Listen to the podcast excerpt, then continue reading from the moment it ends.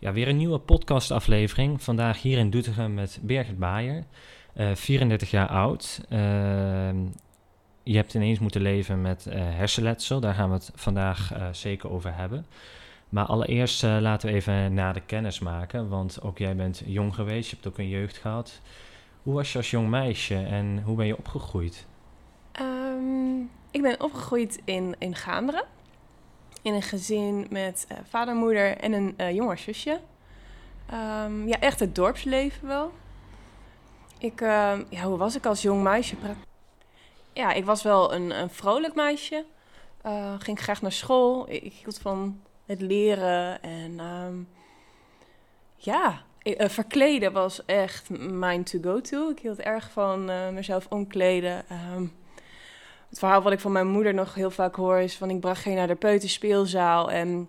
Het eerste wat jij deed was in die verkleedkist en je helemaal op, omkleden. En er kwam op een gegeven moment een, een moeder van een ander kindje naar haar toe. En die zei van, goh, laat ik nou altijd gedacht hebben dat dat kind zo op school kwam. Ja. Maar ze zegt, nu zie ik dat ze zich omkleedt. Dat heb ik nooit gezien. Dus ze zegt, ik dacht altijd, het kind komt zo naar school. Maar dat was niet. Dus ja, dat waren wel dingen waar ik van hield. Uh, ja, met vriendinnetjes spelen. Um, ja, ook wel veel buiten. En uh, had je een behoefte toen ook een sport bijvoorbeeld al? Of? Ja, sporten... Ja, ik was daar een beetje haat-liefde verhouding had ik daarmee. Uh, ik vond groepssporten uh, vond ik lastig, want um, ik was nogal competitief. Dus um, ja, dan ging het wel eens mis in die zin. Maar ik heb wel gebadmintond. Um, en daar was ik ook best wel aardig goed in. Ik, ik, kan me herinneren dat ik daar ooit ook een beker mee heb gewonnen. Dus uh, grote okay. trots, ja, maar ja. gewoon in Gaanderen ja. op, de, op de badmintonclub. Ja. En dan word je ouder en dan uh, gaat het leven ja, gaat, gaat gewoon door. Het wordt anders. Je gaat op jezelf wonen. Uh, je krijgt een relatie, werk. Hoe was die tijd voor je? Um, ja, nou, ik was, wat ik ook al aangaf, ik was wel echt van het leren. Dus ik was altijd aan het studeren. Ja.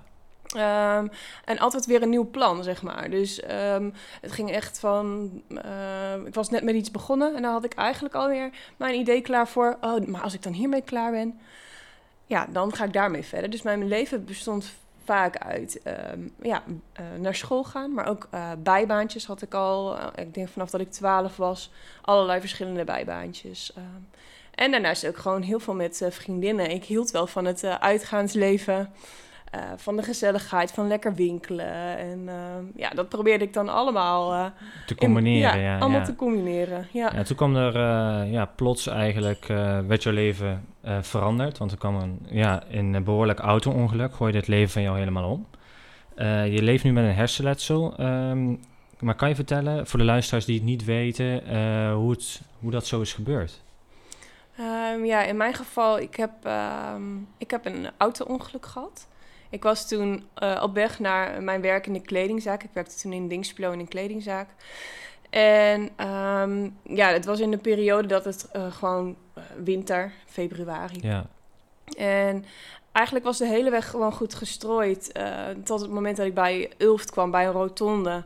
En vanaf het moment dat ik die rotonde verliet, um, ja, daar was niet meer gestrooid. Dus daar ben ik door de gladheid eigenlijk uh, van mijn weghelft afgeraakt. En in een uh, soort van uh, ronddraaiende um, beweging terechtgekomen. En daardoor een auto geraakt die mij tegemoet kwam. En de caravan die daarachter zat. En um, ja, en ik vertel dit nu, maar eigenlijk weet ik daar zelf niks meer van. Dat is gewoon compleet. Uh, dat is jou later, uh, heb je dat ook moeten aanhoren van anderen dan? Precies, ja. ja Oké. Okay. Ja, ja. Uh, ja, heel erg zwaar natuurlijk, want er komt een heel traject zorg daarna. uiteindelijk, veel later hoor je dat, je dat je moet leven met hersenletsel. Maar het dramatische ongeluk betekent ook het einde van je studie, bijbaantjes, werk, relatie op dat moment eigenlijk, uh, ja, wat je net heel enthousiast allemaal vertelde, van uh, ja, je hield van het uitgaansleven met vriendinnen erop uit, je hield van leren. dat vervalt allemaal, gaat allemaal weg. Um, ja, hoe zwaar was dat voor jou? Op, of op welk moment kon je je dat echt herinneren? Ja, dat dat niet meer kon zoals je graag wilde. Ja, dat dat niet meer kon. Nou, dat heeft wel even geduurd. want ik heb natuurlijk een jaar lang gedacht, ik herstel volledig. Omdat dat ook wel uh, hetgeen was wat mij was verteld. Je zal volledig herstel maken. Als je nu maar uh, je rust pakt en je dagen inplant. En dan gaat het echt goed komen met je. dus in het begin vond ik het vervelend. Maar ik had vooral zoiets van, ik heb geen tijd. Ik heb geen tijd. Ik moet door. Ik zit in het derde jaar van mijn studie. Um, ik wil daar weer naartoe. Als er niks met mij aan de hand is, dan kan dat ook gewoon. En ik wil niet wachten, want ik wil die leuke feestjes weer. En met mijn vriendinnen Eigenlijk wat je voorheen deed, wilde je eigenlijk allemaal graag afmaken. Ja, ja, ja precies. En, um, maar je merkt natuurlijk wel, oeh, het gaat eigenlijk helemaal niet zo goed. En um, hmm, um, je, je leeft ook een beetje in een soort roes, uh, zeg maar. Dus je wil wel weer, maar het lukt toch eigenlijk ook weer niet. En dat besef kwam steeds meer gedurende uh, dat jaar. Want je wil gewoon helemaal weer volop oppakken alles, maar dat gaat niet. En dan kwam je in het ziekenhuis of bij de revalidatie en dan zeiden ze... Ja, maar dat komt wel weer. En op een gegeven moment voelde ik aan alles... Dit komt niet meer. En dat was wel een, een moeilijk punt. Um, ja, wat had voor jou bijvoorbeeld op dat moment ook anders gemoeten of, of gekund qua zorg? Of wat hadden de het zorgpersoneel, wat hadden zij anders kunnen doen? Of hadden zij, uh, zijn op dat moment geen fouten gemaakt in jouw ogen? Of juist wel? Um, nou ja, fouten vind ik een, een groot woord. Maar um, zelf uh, daarop terugkijkend had ik dingen wel graag anders gezien. Ja. Um, ik heb bijvoorbeeld moeten stoppen met mijn studie, omdat mijn psycholoog toen tegen mij zei: Je gaat nu stoppen met je studie, want het is te veel voor jou. Um, en anders gaat de behandeling hier niet door.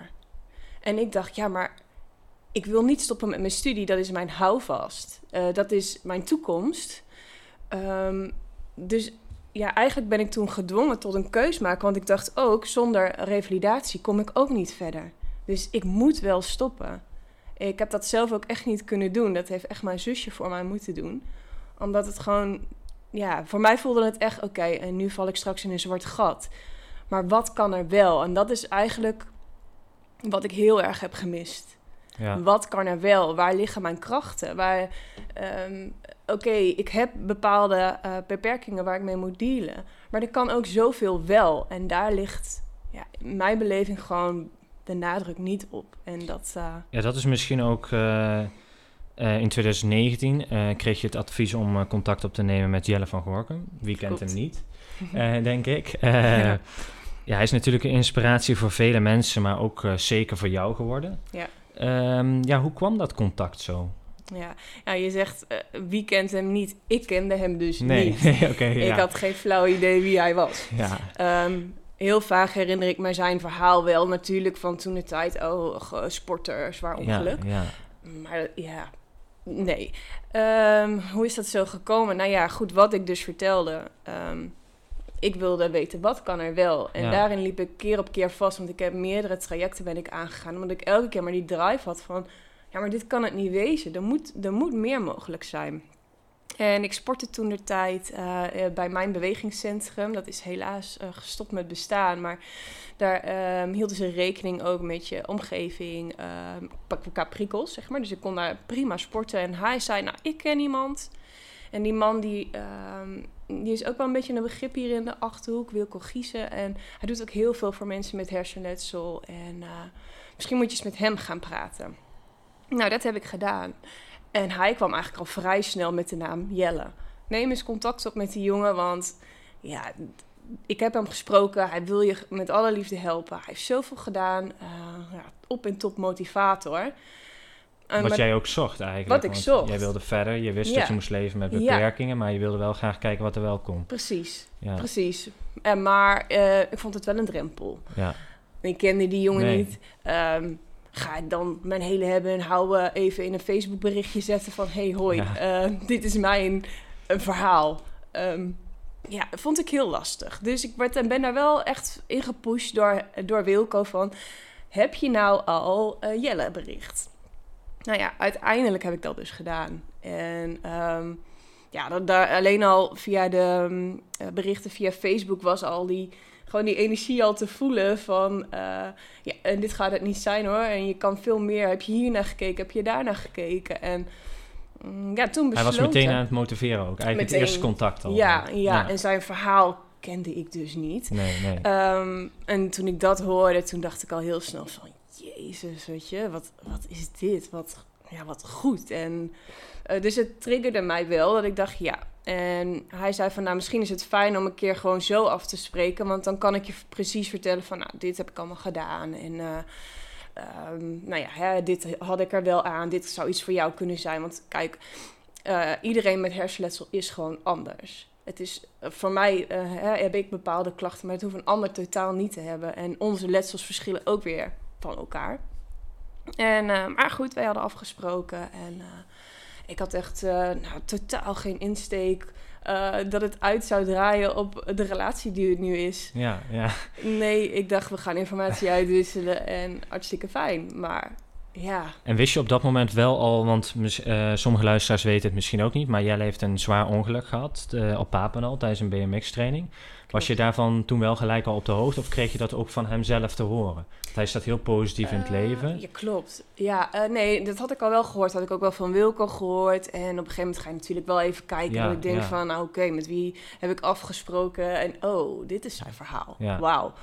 En ik had ook wel een beetje zoiets van, ja, eh, wie ga ik aantreffen? In de zin van, je leest eh, die heftige verhalen allemaal online. Ja, Ehm, super positief is die jongen. En je ziet ook wel mooie beelden weer van hè, hoe die Ja. al opgekrabbeld is. Maar hoe tref ik hem aan? ja, En eh, nou, dat verbaasde me gelijk al. Van wauw, loopt hier gewoon, komt aanrijden met een auto. Weet je, zulke dingen. Ik heb nog aangeboden van, goh, moet ik je straks even ondersteunen of zo? Nee, ben jij toch gek? Dat doe ik zelf. hij wilde veel al zelf ook doen. Ja, ja. Ja, en dat is denk ik ook wel zijn traject, wat eh, door de lo- lopende jaren heen, dat hij zo positief is en gewoon doorgaat. Terwijl ook Ja. misschien veel mensen tegen hem zeiden van ja, het komt niet meer goed of je wordt een kastplantje en dan Ja, ja. ja, zet je je zo er tegenover. ja, Dat was denk ik voor jou dan op dat moment ook wel een echte motivatie wat je zegt. Absoluut, absoluut. Want dat was eindelijk dat ik dacht, ja, dit is dus iemand die ook dat gevoel heeft, dit kan het niet zijn. En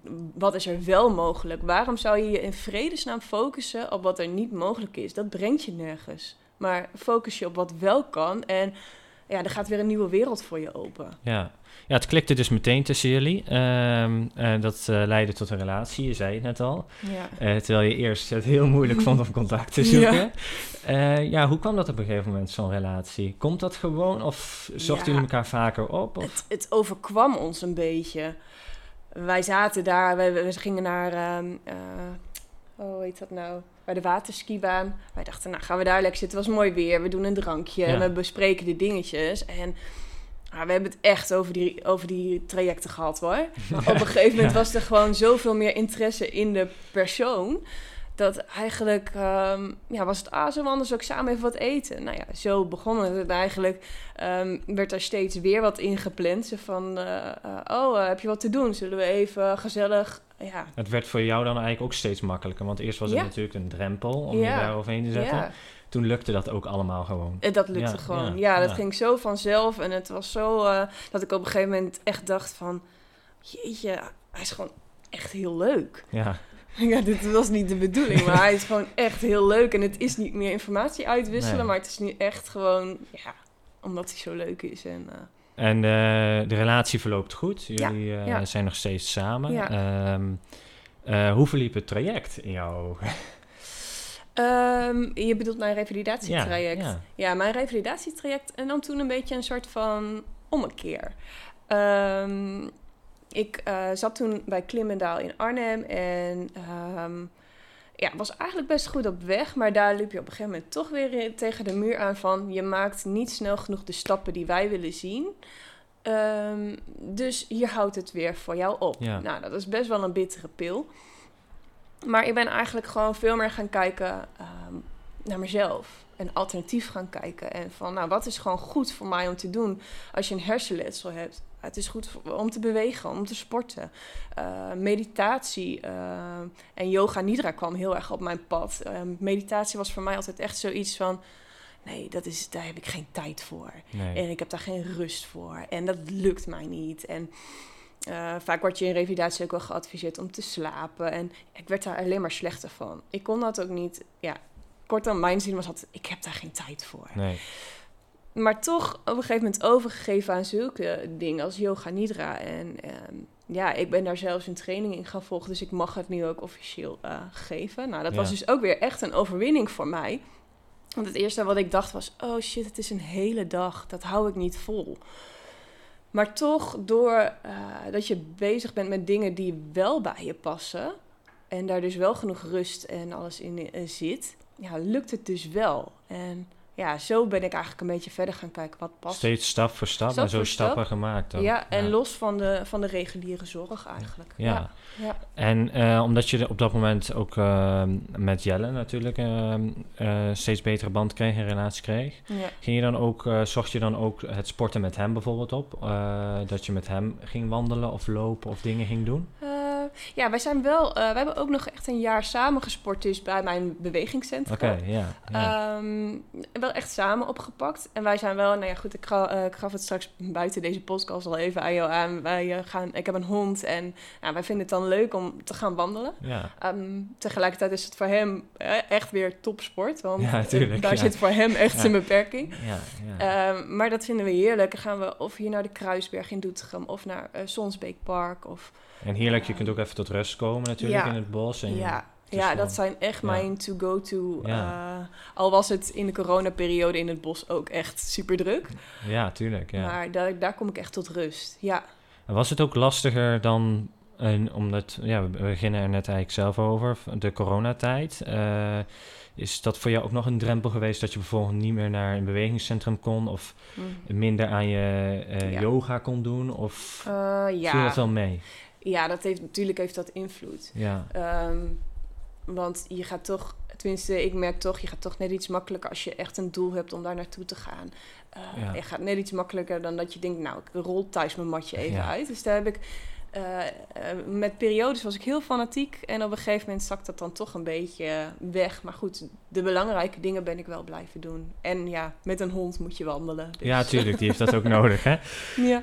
Ja, en je bent nog jong en je wilt ook heel graag eh, weer leven of ja, het betere leven weer oppakken. Ehm, Ja. Alleen daar is wel wat voor nodig. Mhm. Nu wil je met een crowdfunding actie, daar wil je geld mee ophalen. Ja, Ehm, en dan wil je graag op termijn naar Amerika.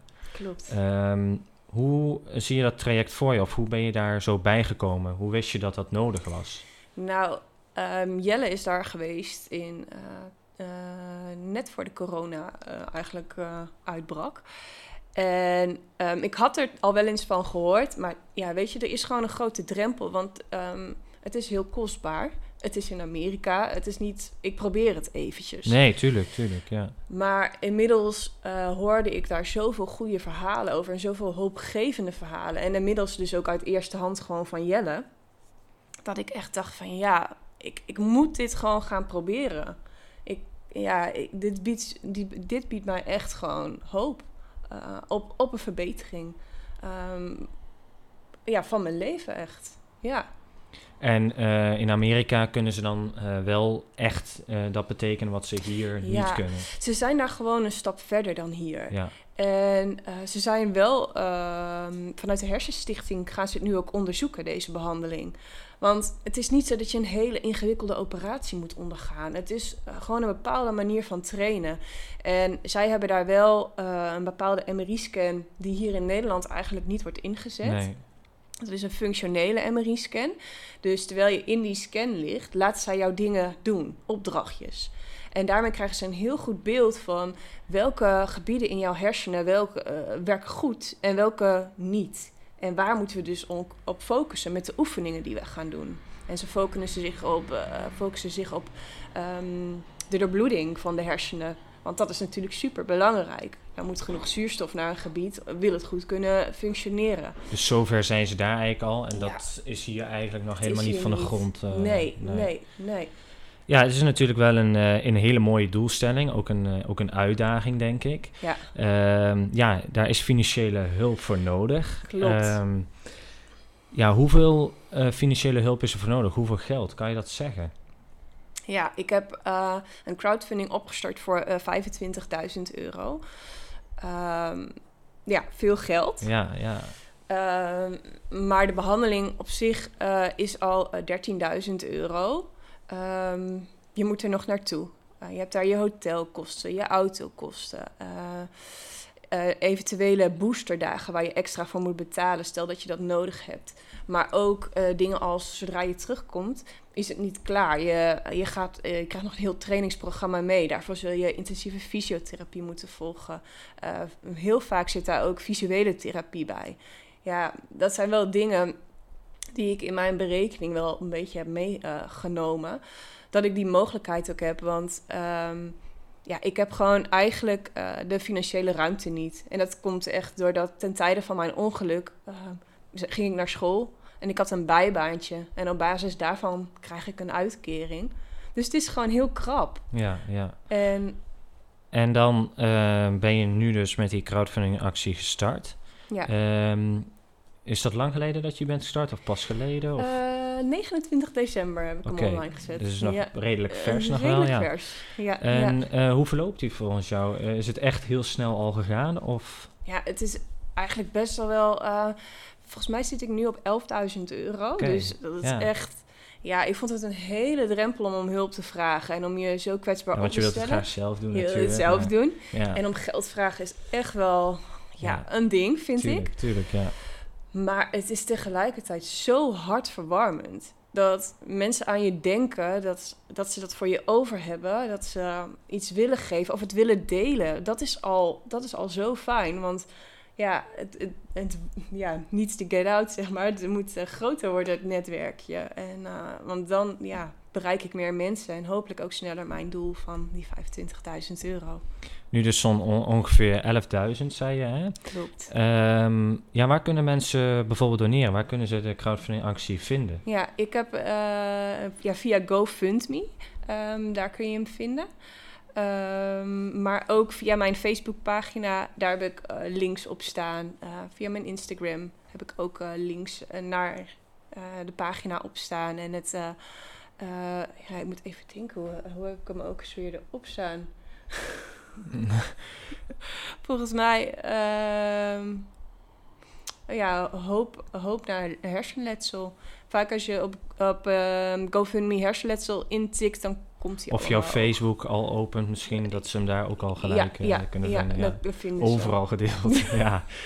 Ja, hartstikke mooi natuurlijk. Laten we echt hopen dat het eh, zover komt eh, dat er voor jou mogelijkheden zijn om naar, eh, naar Amerika te kunnen. Ja. Ja, en dat moet dan met dat geld uit die crowdfunding eh, actie komen. Mhm. Ehm, is er bijvoorbeeld ook al bekend, is daar al over gesproken van als die mogelijkheden er zijn en het is zover, je hebt dat bedrag opgehaald en je Ja. gaat daar naartoe, ja. hoe jouw leven er daarna uitziet? Ehm, ja, dit is natuurlijk eh, bij iedereen eh, is het anders, zeg Ja. maar. Eh, dat is ja, met elke behandeling. Ehm, wat ik veel hoor, of heb gehoord, is dat mensen toch iets beter in hun energie komen te zitten. Dus ze kunnen eh, toch beter de dingen aan, de prikkels. ehm. en ehm, eigenlijk worden er ook een soort van ja, poortjes geopend, om het maar zo te zeggen. Je, je, je hersenen worden een soort van gereset. En daarna ben je heel goed trainbaar, omdat alles in je hoofd weer in balans is. Dus je kan gewoon de dingen net wat beter aan. En daarna dus ook beter trainen, om er ook weer tegen te kunnen. Kijk, ik heb niet ehm, de idealistische verwachting dat ik na een week, eh anderhalf week in Utah, dat ik dan geen klachten Weer de meer heb. oude band? Nee Nee, nee, nee. En dat is ook niet reëel. Maar ik heb wel de hoop, de sterke hoop, dat ik gewoon wat beter, eh, eh, wat minder vermoeid ben. En daardoor beter kan functioneren. Want dat is denk ik voor mij gewoon echt de sleutel naar ja, meer mijn leven op kunnen pakken. En Ja. wat meer weer in de maatschappij kunnen gaan staan. Ja, want je eh, staat nog vol in het leven en je bent natuurlijk nog hartstikke jong, 34 jaar pas. Dus wat je zegt, ja, dan kan je misschien van die vermoeidheidsklachten en minder energie afkomen, om weer juist meer energie te krijgen. Want als ik mag vragen, hoe ziet dat er dan nu uit? Ehm, hoe is nu dan jouw dagelijks leven? Is dat dan lastig nu? Ben je op een gegeven moment op het midden van de dag of zo erg vermoeid dat je dan moet Ja. gaan slapen? Of? Ja, ja. Ja, Ehm, eigenlijk, het zou het beste zijn slapen. ja, Maar ehm, dat is ook nog wel eens lastig. Want ik raak heel erg overprikkeld. Dus ik zeg het altijd een beetje zo. Dan is het gewoon kermis in mijn hoofd. Ehm, en zodra ik dan tot rust kom, dan, dan zetten ze nog een keer extra die muziek nog wat harder aan. En gaan de, um, de schiettenten nog net wat harder knallen. En de, de draaimolen gaat nog net wat harder ronddraaien. En ehm, dat maakt het dus heel moeilijk om dus ook in rust te komen. En dus ook weer goed te kunnen slapen en weer te kunnen herstellen. ik moet echt mijn dagen goed inplannen. Ja. En tuurlijk probeer ik er het beste van te maken. En ik ben niet het type um, die er helemaal naar gaat leven. Want ik geloof ook, als je jezelf gaat wennen aan alles prikkelarm, dan gaat je drempeltje ook omlaag. Dus je probeert er gewoon het beste van te maken. Je weet dat het ja, met beperkingen gaat en lastig is. Ja. Alleen je probeert er wel het beste van te maken. Um, wat je al zegt, dat doe je door middel van lopen, wandelen, dat soort dingen. Um, uh, zijn er verder bijvoorbeeld ook hobby's dan die je hier bijvoorbeeld in huis doen of rondom? Of waar jij denkt van, oh nu ga ik toch even iets doen? Ja, nou, ja wat ik ook al aangaf, dus die yoga, de yoga ja, nidra. Ja, yoga, ja. Ik, um, ik doe ook sinds kort aan reiki. Oké, okay, um, Het is echt een beetje uh, meer in die hoek. Um, daar voel ik me heel goed bij en het, het helpt me ook. Het geeft me uh, positieve energie. Dus dat zijn wel echt dingen waarvan ik blij word. En daarnaast ja, probeer ik natuurlijk gewoon wel, als het allemaal een beetje gaat, mijn vriendinnen te zien. Alleen het is natuurlijk uh, anders. Ja, tuurlijk, tuurlijk. Ja. ja, want eigenlijk waar we het in het begin van de podcast over hadden, je was echt uh, in je bloei van je leven. Je werkte, je zat op school, je deed een studie, ja. Ehm, ging naar vriendinnen, ging uit. Uh, dat verviel allemaal. nu probeer je het zelf heel erg goed op te pakken al een hele tijd. En dat moet door de door als je in Amerika bent geweest, moet dat nog meer mogelijkheden geven. Hoe kijk je ja, eigenlijk terug op het hele traject van toen, waar je misschien ook weinig van kon herinneren in het begin, mhm naar nu? Waar sta je? Hoe, hoe kijk je erop terug? Ik denk wel dat ik enorme stappen heb gezet. En met name misschien wel de laatste twee, ja, twee drie jaar. Ehm, omdat ik wel, ja, ik denk meer bij mezelf ben gekomen. Dat is dan misschien, um, hoe frank dat misschien dan ook klinkt, een mooie kant aan. Uh, het leven was natuurlijk altijd wel heel vluchtig en altijd heel erg gericht op alles om me heen. En hierdoor ben ik wel, zeg maar, uh, ja, meer naar mezelf gaan kijken. En uh, meer mezelf ook aangewezen. Ja, en, ja. Uh, ja, het is wel mooi dat je nu natuurlijk ook er van alles over kunt vertellen. Ook omdat je door middel van anderen natuurlijk wat hebt gehoord toen over ja, wat er is ja, gebeurd. Ja. Maar ook dat je nu stappen maakt en dat je ja, gewoon ook echt verder gaat. En niet bij de pakken neerzet van nee. er kan niks of er kan weinig. Nee, nee, nee. Je, je moet ook nog leven. Ja, zeker, zeker. Ja, dan de toekomst. We hadden het er misschien al een beetje over. Maar ehm, ja, hoe zie jij zelf uh, met dit hele traject wat nog gaat komen, uh, de toekomst tegemoet? Wat zijn jouw verwachtingen? Nou ja, ik, ik heb natuurlijk de, de grootste hoop dat uh, na dat ik in Utah ben geweest, dat ik dat in ieder geval dat doel heb bereikt van ik kan naar Utah en ik kan daar die behandeling volgen. Dan hoop ik gewoon ah, wat meer dingen op te pakken in de zin van uh, nou, misschien gewoon de meest stomme dagelijkse dingen. Uh, waar niemand bij stilstaat. Maar dat je gewoon naar de supermarkt kan gaan en niemand vindt het leuk. maar dat je gewoon kan denken: oké, ik ben naar de supermarkt geweest, ik heb de boodschappen in huis. En niet van: oké, ik moet naar de supermarkt en daarna moet ik echt maar even rust pakken. Ja. Of Ehm, dat je daar niet meer aan hoeft te denken. Niet meer die mindset van... Ja, dat ik gewoon daar... En dat ik dus weer... Ja, wat ik net ook al een beetje zei... Weer een beetje in de maatschappij kan gaan staan. Dus dat ik hopelijk uh, fijne yogalessen kan gaan geven. Of uh, uh, reiki-behandelingen. Of zulke dingen. Dat ik daar ook echt de ruimte voor heb. En ja... Ja, van die yogalessen wat je zegt, uh, daar word je heel erg blij van om dat nu al te doen. Ja. Dat zou natuurlijk mooi zijn als dat alleen maar meer kan worden. Maar probeer je ook, uh, nu je met hersenletsel moet leven, ook een voorbeeld te zijn voor bijvoorbeeld anderen die er ook mee moeten leven. Of anderen die uh, je er ook over hebt gehoord. Um, nou, ik hoop wel om tegen anderen bijvoorbeeld te zeggen van ja, kijk, uh, bij mij is het ook. Alleen ja, je moet wel verder gaan. Je moet er niet bij. Ja, ja ik hoop wel dat, dat ik dat losmaak bij mensen. En ik heb, ik heb ook wel dat idee dat dat, uh, ja, dat, dat gebeurt. Ik heb uh, vorig jaar ook een krantartikel mee mogen werken. En ehm, dus, ja, heel veel mooie reacties op gehad. En tegelijkertijd heel, heel verdrietig, want er zijn zoveel mensen die struggelen. En ja, ik hoop wel dat ze dit een beetje houvast mag geven. Of uh, hoop mag geven. Of dat ik uh, ja, wel dat, dat soort van nou, voorbeeld vind ik een beetje een lastig uh, woord misschien, maar ja, dat ik ze wel... Kan helpen in ieder geval, ja, iets kan bieden. Ja. Misschien ook een beetje de jelle kan zijn. ja, ja, alleen dan de vrouwelijke persoon. Nee, precies. Ja, gewoon altijd positief in het leven staan en ja, doorgaan uh, wat er ook uh, gebeurt in principe. Als het kan natuurlijk. Ja, wel mooi. Ik denk ook dat veel luisteraars met alle enthousiasme en heel aandachtig naar deze podcast gaan luisteren. En hopelijk, uh, ja, als ze luisteren, een kleine donatie voor jou over hebben zou hartstikke mooi zijn. Um, dan uh, ja, zijn we alweer bijna aan het einde gekomen van, uh, van ons gesprek. Uh, zo praat je toch een heel eind weg. Ja. Maar wel hartstikke leuk. En ook ja, goed om te vertellen, denk ik nog een keer. Om het in de aandacht te brengen. Dan wil ik eigenlijk afsluiten. Um, je hebt er een half uur over kunnen nadenken. We hadden het voor de podcast even over. Ik sluit altijd af met uh, favoriete muziek uh, van mijn gast. Dus dat zou ik ook graag aan jou willen vragen. En waarom je dan daarvoor kiest. Is er misschien iets geweest in dit hele traject wat je hebt moeten volgen dat er muziek bij je opkwam of waar je vaak naar luisterde? Of... Ja. Ja, ik heb erover na mogen denken, maar multitasken is echt een ding. ja, ja. Um, je vindt veel leuk. Ik vind heel veel leuk. Okay. Ik hou echt van uh, R&B-muziek uh, uit de jaren negentig, maar ook van uh, Celine Dion of uh, okay, ja. nou, Limp Bizkit. ik, ik noem maar iets. Het is heel breed. De keuze is reuze. De keuze is reuze.